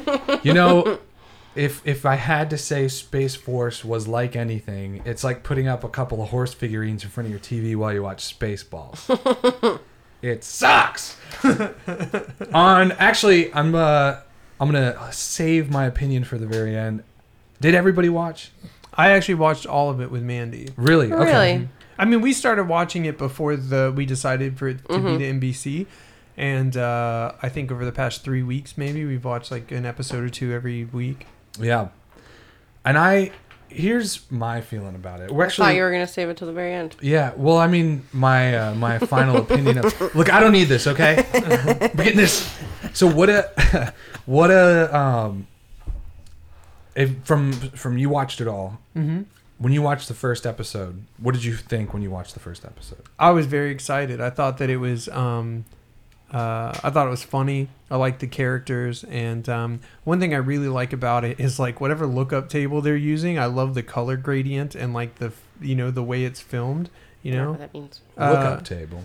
so I don't know a lot about film. Um, We're all not in, Th- in the and also this is also a uh, like poser way to do it obviously like a professional fucking person would do this all by hand but a lookup table is something that you can set up to basically say like um, hey i want this color to have this contrast and colors of this shade to have this way. It's why like when you watch your favorite show like game of thrones looks like game of thrones. Yeah, yeah. right? So it's like, Like, the, the tone. the tone right like the- yeah and so like i really like their aesthetic. I also really like their um there's a fancy word in film called mise en scene and it basically means um the placement of the scene right? So many times when you see an office it's like an office right? It's got a Yeah. pencil it's got a phone and a desk. You can fe- you know feasibly say like yes this is an office right? But it doesn't seem like someone works there you know? And so like i feel like this show had good mise en scene. I felt like the houses looked lived in. There might be like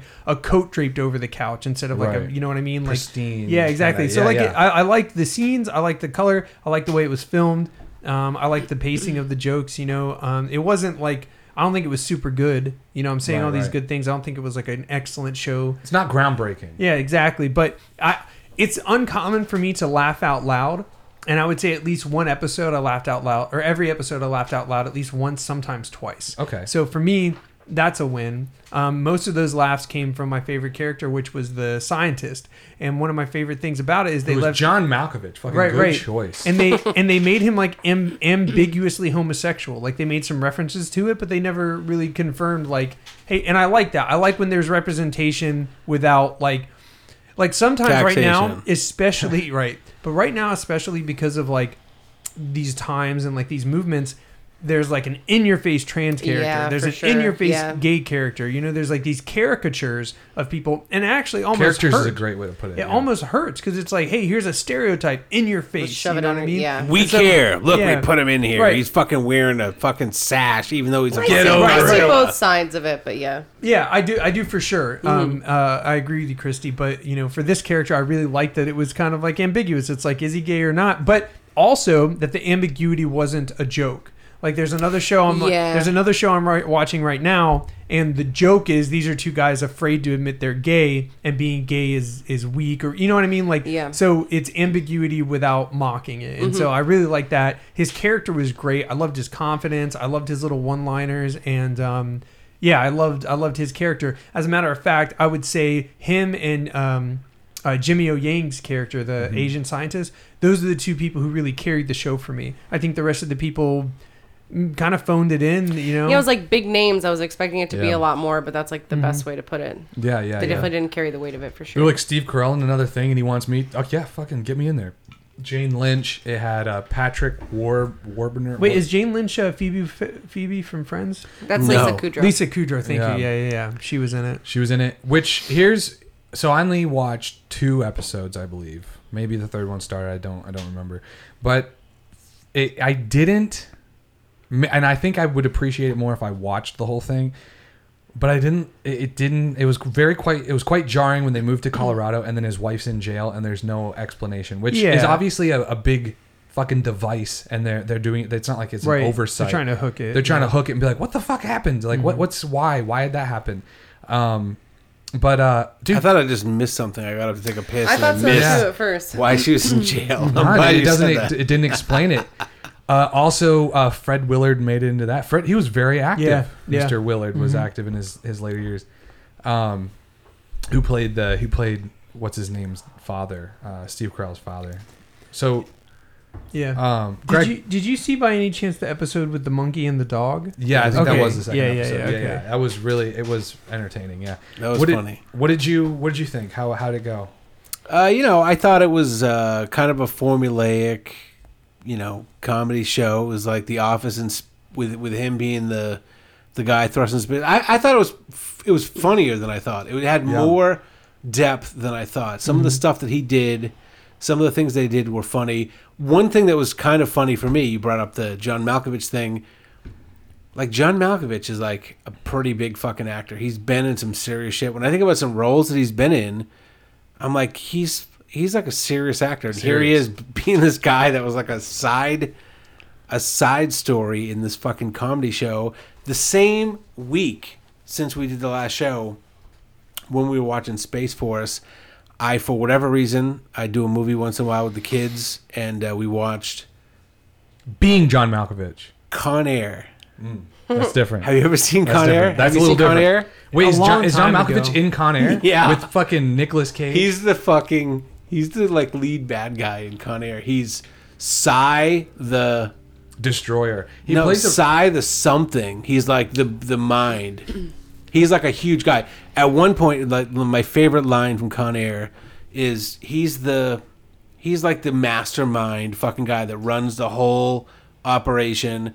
And there's a guy that like turns tables on him. Mm-hmm. And he goes to, he's going to kill the guy. And the guy's like, oh my God, sigh, sigh, sigh. As he's about to shoot him. And the guy says sigh. And he goes, Anara. And shoots him. they wrote his entire the na- the reason he was named Psy was My for that line. favorite thing about Con Air, why it's over the top. If you remember, it's a Nick Cage movie. Mm-hmm. He's like a, a nice guy in the army. Uh, he's trying to come back from like some leave to meet his girlfriend, who's like a waitress. These guys are super over the top, aggressive, and he fights. But he's you know he's like cool about it. No, we're just gonna dance, even though those guys are being super aggressive or whatever. Fucking Nick Cage, bro. She's like, "Don't kill him! Don't kill him!" He's like, "All right, we'll just dance." Then in the parking lot, the guys are like murderers, evidently, and they try and kill him, and he beats one of the guys to death. Now he's in jail. They have to do this whole segment in like four minutes to like do the whole movie. Why is he in this maximum security Right. thing? He's such a good guy. So anyway, fuck all that. The end of the movie is great when when John Malkovich dies. It's one of the most over the top death scenes. The plane lands in Las Vegas on the strip. It's like a fucking huge plane. lands on the strip. The cops are all there trying to get him and Nick Cage is like the only guy that like can get John Malkovich, Psy, whatever the fuck his name is. I can't remember his name. And uh, he chases him down. They're like on a fire truck. Nick Cage is on a motorcycle and catches up to the fire truck and climbs onto the back of the ladder and he's trying to like hit him with a broom handle or whatever. All this shit happens. He t- he ends up handcuffing John Malkovich to the top of the fire ladder. They put it way up, and then he smashes him into like this bo- this this crosswalk that goes a breezeway that goes over the road. He goes through the breezeway, falls over the back. There's like power lines, like high, it was supposed to be like to believe it's like massive high voltage power lines. They're oh, right yeah. on the strip in Las Vegas, like a two minute drive from the strip. I know they land their fucking felony plane in the middle of the strip. and That's they- something that's like that's ridiculous, but that could happen, right? This next but the part, power lines. the power lines are ridiculous, and then he goes through the power lines and he falls under a conveyor belt that happens to be on like a stone pulverizer. Which you know, you ever been to that casino where right behind it there's a twenty four seven. Sometimes they do construction. So his name was Cyrus the Virus. Cyrus the virus. Oh. I knew that's what Cyrus you the did. virus. Cyrus the fuck. So he, he so this thing he's not dead yet by the way. He should be pretty much dead anyway. but he's earlier. Cyrus the fucking virus. He flies through this thing, even though he's handcuffed. So I guess his hand came off the. He goes through this breezeway, right. through the power lines, Okay. extensive power lines, Right. lands on a conveyor belt in the stone pulverizer that's operating at 10 o'clock at night on the Las Vegas Strip, two minute drive from a casino. And he gets pulverized because it's a bunch of stones, and he lands on the conveyor, and he's just all he of a sudden out of gas, and the pulverizer thing And hits then he his gets head. built into the brick wall of the fucking Caesar's palace. Best line. I've seen the movie. Sayonara. Say, say, sayonara. Oh man. So that's John Malkovich. Look a great So actor. that's John Malcolm. Now I know. this whole time. So I, I don't know, just to see him in both those roles in the same week is like, and, and knowing that like the entire arc of his career was between that and this, yeah. it was kind of powerful for me because, you know, he had a good role in this. He was funny. He's like the voice of reason. Steve Carell is like the army guy. You know, constantly. You brought up the um, the, the best episode that I saw. I think I saw three of them. The best one is when the Chinese satellite sp- goes out of its way to clip their satellite, and they have to like reconnect shit. Yeah. Jimmy O Yang is one of the scientists. Psy, the virus, aka John Malkovich, is, is trying to is trying to figure out how they can uh, get this the satellite back hooked up together. And there's a monkey and a dog on the satellite. No, there was a monkey and a dog that was launched up into space two weeks prior. Two weeks and it was a secret mission that they didn't want to tell anybody about because they did it literally just for the YouTube footage. Right. And which is so really, it, all of that is really, really funny. Oh, what about Ben Schwartz character? He's great. Ben Fuck Schwartz boy. character was Fuck so boy is what they call him. fucking good. He was the um their uh, PR and social media manager, Right. and um he uh he had a, a bunch of great lines and a, a great attitude of like I love when he gets fired and he just doesn't leave, and he's like, well, I mean, there's fired and then there's fired. You know, Right. You're fired. No, he doesn't get felt- fired. He gets like put him in the brig until No, no, no, no, after no. this Literally, thing. there, there's an episode where he gets fired. He's like, uh, Steve Carell's character is sick of him and is like, get, get out, you're fired. I'm done. And then later in the episode, he's like walking by. He's like, "What are you doing here?" He's like, "I, I mean, I felt like you know, I was fired, but you know, then there's like a you're fired. You know, I just didn't, I didn't really know what it was." And he's like, "No, you were definitely fired." It's like, "Well, just feel it out." We'll just, and, and, and he just like keeps deflecting it, and then uh, he's around the whole rest of the season, so he just never leaves. Um, and they don't bring the joke up again, but there's always from that point on like a lot more tension between him and Steve Carell's character, and uh, Which are, yeah. it's it's pretty funny. if it's the person I'm thinking about, I like, I like to. It was um it was Jean-Ralphio from Parks and Rec, Ben Schwartz. Okay, was he wearing like the, the, The, gray suit, all the time, Gray yeah, suit all skinny guy with a suit. He was the one. Um, I don't know if you saw the episode where they were trying to let the first lady, which was supposed to be Ivanka, um, uh, design the spacesuits, and they were like incredibly gaudy and non-functional. No, I didn't see that. That sounds his- great though. His Yeah. character, his cha- it was a really good episode, and his character is like, um, just like going with everything, and then um, uh, Steve Carell's like kind of uh, office admin, the guy that his receptionist is trying to be like, well, you know, we'll see, we'll take your advice, and then uh, uh, his character would jump in on the speakerphone. We love it. It's going to be great. Send us what you got, Send us everything you got. and it's all like gaudy designer type stuff. It's pretty funny. uh, Christy, what did you? How'd you feel about it? I I have like nothing to say, but a lot to say at the same time. The fact that we went on a Con Air tangent and trying to describe this I never thought- says a lot for me. It's Right. just pretty forgettable. But I was really excited to watch it because I love Steve Carell and I feel like it's such a star-studded cast. You like think it's gonna be awesome. Loaded cast. Yeah, and, and then when they say it's like from the producers of The Office, I'm like, okay, thank God they said that because if they didn't, I'd have been like, what the fuck is going on? But I'm also one of those people where if I'm gonna watch a movie or watch a show, I have to watch a trailer. I need to know the tone. I need to know what kind of humor or like what the overall feeling is gonna be. Otherwise, I don't enjoy how The long it's gonna take. Yeah, for me to understand what it's gonna be. So once I saw the trailer, I was like, fuck, this is gonna suck. Um, but almost in like a Tropic Thunder kind of way. Like that's just not my thing. I feel like it's like a dude's movie. Yeah, or Tropic like a Thunder's a dude's dude's show. movie. So where I'm like trying to watch it, but like nothing's sticking for me. Right. You know what I mean? So I was like, Not aimed at you at all. yeah, The vagina is almost like not yeah. impervious to this type of comedy. Yeah, just like a, a dude's thing. So then we watched like the first episode, and I was like barely paying attention. But then afterwards, all the jokes kind of like started to stick, and then I wanted to watch it more. and We didn't, but like, Would that be when they brought the troubled teen daughter in? Is that what kind of maybe piqued your interest a little bit? okay, no, but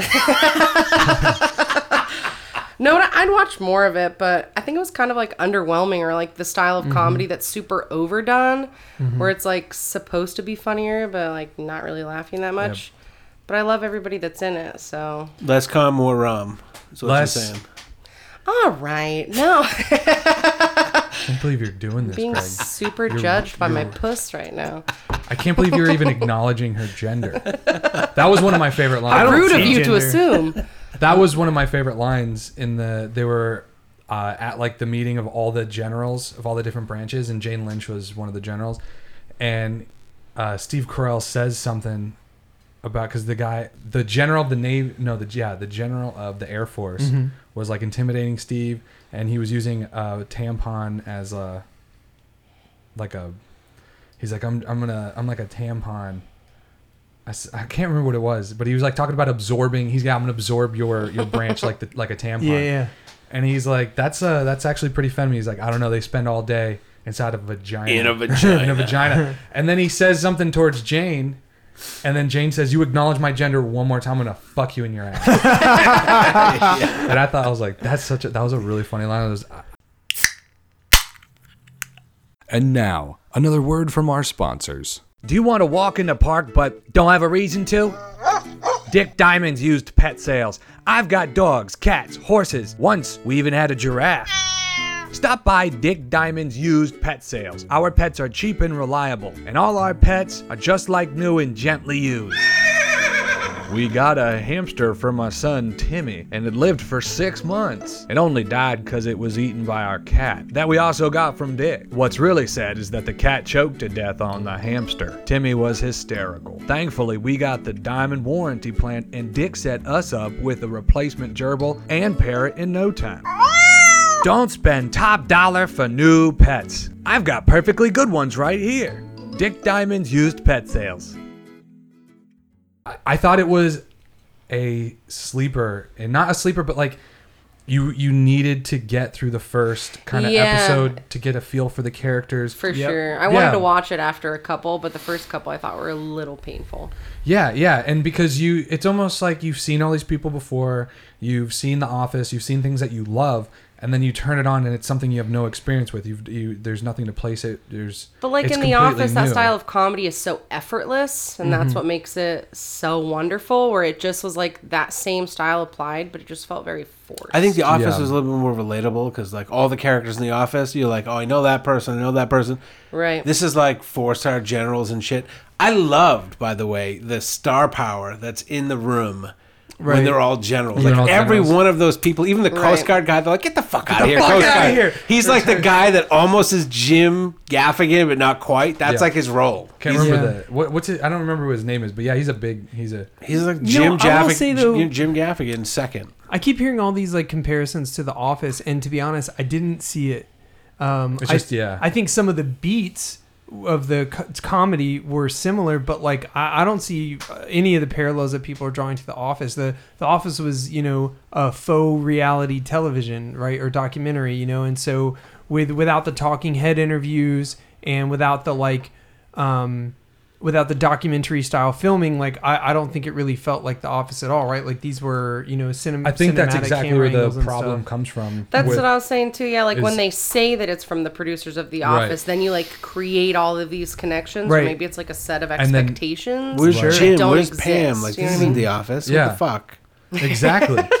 It's e- exactly that's why you you okay it has Steve Carell and producers of The Office. You're immediately like I'm expecting Office in space, and it starts and it's nothing like it. It is a comedy, but it's its own thing. Even Steve Carell's character is not the same as Michael Scott. No, not even by any close. by any means. I mean, he's got a little bit of Michael Scott going, who is kind of, I don't know, in the I mean, and face the of reality, got- doing shit when he's Right. like doing the dog and monkey thing. That was yeah, that I was mean, pretty fucking Michael Scott. Yeah, it was a little. It was definitely his his Steve Carell. I'm Steve Carell. I thought it was more 40 year old virgin grew all the way up to be a fucking Yeah, of- grew all the way up to be a uh, four star yeah. general. It's just that I'm awkward. I've always been super straight laced, super by the books, and um, it was. I mean, it. That's all it took was just.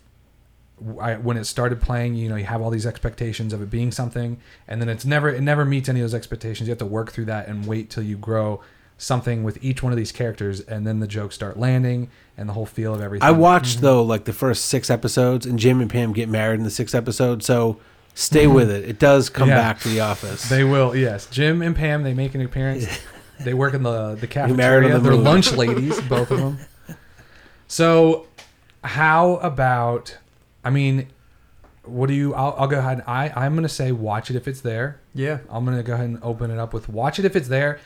And also, if you need a comedy that's just like a super safe middle of the road comedy, like that's your, it's something that could easily be on maybe Fox or or um, ABC right now. Yeah, now. if they cut out the fuck words. Yeah, all the fucks and, and uh, yeah, exactly. was there that much language? There was a little bit of language. They did, yeah, they did have language, and that's because you know they have free reign, which makes it a little more real, a little more. Um, I like that. So it does. I think this kind of show is the perfect show for Netflix to draw people in who am like, I've been on cable. I'm a CBS, NBC, Fox person. Those are the shows I like. Fuck Netflix. What do they have? Oh, they got the guy from The Office and then you'll move over there and you'll start watching this and it has that same kind of middle of the road feel they're not doing anything crazy they're not fucking making any racial jokes or anything like that it's right down the middle of the road it's a comedy that fits with just about There are everybody who black people in that. it, but they're not addressed in any way. So it'll cover all your bases. right It'll pi- everybody who likes the NBC or N yeah NBC and and Or CBS NBC or the NBC. Whatever. It's for or everyone. BET whatever you know Oh my god. so Yeah, I agree. I actually I think that this is probably one of the best examples of watch it if it's there that I've ever been a part of on Okay, the yeah. podcast.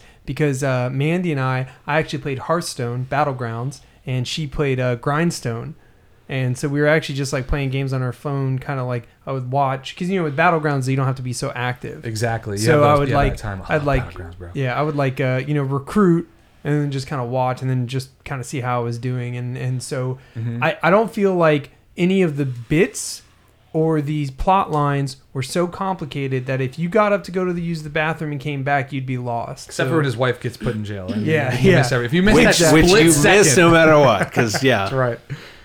So, uh, so yeah, what do you think? Uh, I just feel like you know you turn your Netflix on and if you can't decide what's on, it's gonna be on. There it was go. like completely stuffed down your throat. It was like the the day that we picked it, it was the number one thing there. And Netflix has this way of like you've got Netflix on, you haven't picked, it's Here, coming it's on. playing. All right, episode two coming up. It's playing. Yeah, I don't know what the hell the match was for me. I mean, I liked it. I would say watch it if it's there. If you're into The Office, you'll like it. It's not groundbreaking. It's not anything challenging. It was funny. Right. and uh, but it was kind of networky. There was a little swearing, but it was like very, it was very networky. Yeah, thought. which I mean is perfect for them. That's what they want. They need those middle ground shows to bring people over and expose them because that's that's the big problem right now. So many people are are stuck with their their the the cable television showing up for those shows and they just don't they need those shows that kind of escort people over to their platform so it's a genius thing i mean hulu's got it easier because hulu literally has those shows on their platform and then you're there and then like well here's our content that we paid a little less for and um, so netflix is i think it's a good idea for them i like it middle of the road what do you think I guess watch it if it's there in a way where you can like put something on in the background that you don't really care if you miss. But I could have also fucking spared myself. mm. But, like I love those people. So if it's on in the background, you're like doing dishes or doing some bitch shit with my gaping vagina. Like it's cool in the background. People I like. Sometimes it's funny, but We don't actually advocate washing the dishes with your vagina, okay? making a sandwich. I'm sorry. with your vagina. You make a sandwich with your vagina, but don't wash the fucking dishes. That's ludicrous. I guess watch it if it's That's there. some cam girl shit. What? She doesn't do anything weird. I mean, she made a couple like grilled cheese with her pussy, but it's not that weird. Nothing crazy. Nothing crazy. There's a there was a I used to have this uh he was the chorus teacher in high school and he was he loved just sick twisted jokes like to the point where uh, he probably could could get in some trouble. He's a great guy though. No, he never did anything. It was that he was just overtly disgusting and it was fun. We all we all fucking loved him. He was a great Older, guy. or a little like younger. No, no, no, he was an older dude. He was a little light in the loafers. He had a he had little a- light in the loafers. he was a little sweet. A little sweet. That's little what I was gonna say. Yeah. Little sweet. And uh, but he was a, he was a really fucking great guy. He was really funny, and and so he I had his class, and I knew he liked these jokes. I went up to his desk one day and I said, "Hey, I have a really good uh, joke for you." And he goes, "What is it?" And I was like, "What? Um, what does? Uh, oh shit! Ah, fuck! Now I can't God remember. damn it. Now I can't remember. Hold on. hold on. How, how's it go? Cut. I said, "Why don't you ever go down on a girl the uh, the the morning after?" And he said, "Why?" Because he doesn't know. He knows this. That's no idea. And I said, "You ever try to pull apart a grilled cheese sandwich?" And he got so grossed out. Sorry, I had to add on to the grilled cheese. No, thing. that's great. Um, any hoots? Yeah, so I would put it. What do you guys? What would you put it as? Would you put it? Watch it if it's there. How did you feel about Space Force? Did you like it? Love it? Whatever. You can write into roadsodamail at gmail.com or you can call in and leave a message. And that is 706 200 1213. Leave a message about old, uh, you know, what's it called? Space Force. We got one, and, and next week we, Yeah. Justin, it's your it's your uh, week. What do we got? So I picked something that I think is a huge change of pace Okay. for how the MBC usually is. But I it- saw all of them already. Yeah. All right. Um, Ass Pirates, you're good on that. He saw So- it three times. Oh, Damn. live All three of them. action, All baby. right. So, um, uh, anyways, yeah, I think it's a it's something that's a change of pace for the Millennial Book Club, uh, and I have a backup if you guys don't want to do this. But this is my personal favorite thing to watch. I watch, I'll rewatch stuff like this all the time, and it's called Night on Earth.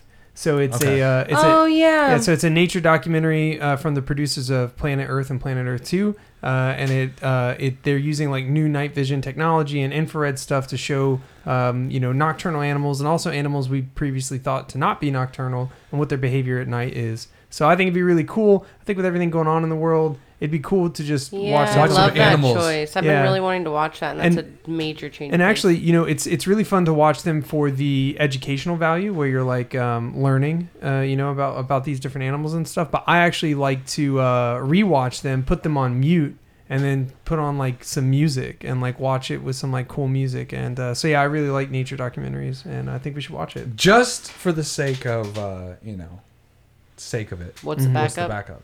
Uh, the backup would be F is for Family. Uh, They just had a new season out, so Mm-hmm. Yeah, we can watch that. four. Yeah, so we can watch F is for Family. You know what? Let's do uh, Night on Earth. Yeah. You sure? Let's do Night. I think it's such a, a, a departure from what we we've never done a nature thing. Yeah. We've never done any of that kind of educational Mhm. outside of what hundred humans is that educational, and um, so that's. Uh, I think we should. I think it could be some interesting conversation because we've we've never done that conversation before. So next week, guys, we are going to talk about Night on Earth, not the Jim Jarmusch film. But instead, the, That's what I was thinking, actually. yeah, I was about to say that's not. like, a- I remember the that's not an cabbie vignette, but I don't remember the whole thing. If it's a vignette, Greg's seen it. and uh, so, yes, watch Night on Earth and send your thoughts to roadsodamail at gmail.com or call in 706 200 1213.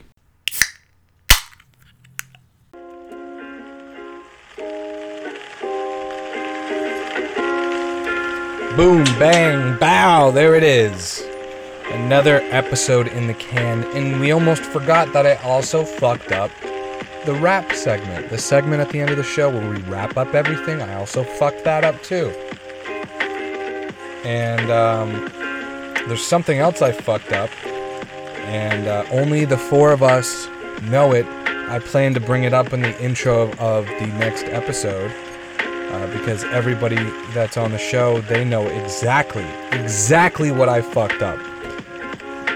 They know exactly what I fucked up, and and and um, you know what? That's just sometimes it's just how it happens. I think it'll be something pretty funny. Uh, but there's some splaining to do, and I'm Lucy. Is how I do that. What did we learn on this episode, folks? What did we learn? We learned that in India, uh, they don't kill monkeys for just about anything. Like, I don't know what a monkey in India has to do to actually get killed. Uh, but apparently, biting 250 people and killing one person is not enough. Um, they just put them in um, the zoo or jail, whatever they want to call it. Whatever they call it over there. That's what they do with them. And um, let's see, what else did we learn? That Space Force is uh, it's a pretty good show. It's okay. It's right down the middle of the road. It's the show that you know Netflix really needs to bring over all that the cable TV crowd, and I think it's gonna work. It's okay. It's an okay show. Um, be sure to watch Night on Earth next week. That's more of like a National Geographic type thing. Uh, and that will be for next week's episode of Road Soda. It'll be the Millennial Book Club segment. So watch that and send your thoughts and all that kind of stuff to roadsodamail at gmail.com or you can call into the show 706 200 1213. Leave a message. We'd love to hear from ya. And we hope everybody has a beautiful week. Beautiful, beautiful week. We hope that you come back for episode 146 and that you know what there's just one last thing to do and that is tell everybody hey guess what? Go to bed early. How about that? This week just go to bed early. See how you feel. You're gonna feel great. You're gonna feel amazing